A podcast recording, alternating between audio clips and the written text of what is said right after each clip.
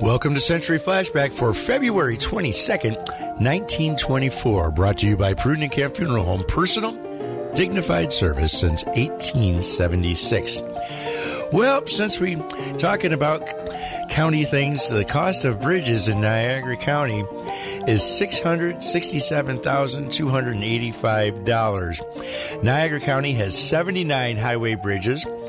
The cost and replacement of which cost $211,000, according to the report of the State Commissioner of Highways filed with the legislature at Albany.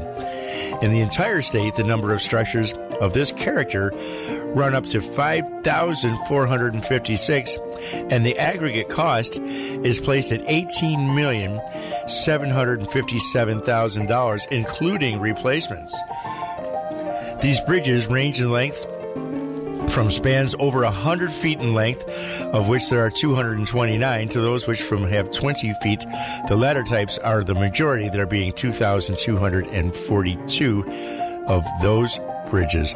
Century Flashback has been brought to you by Prudden Kandt Funeral Home, personal, dignified service since 1876.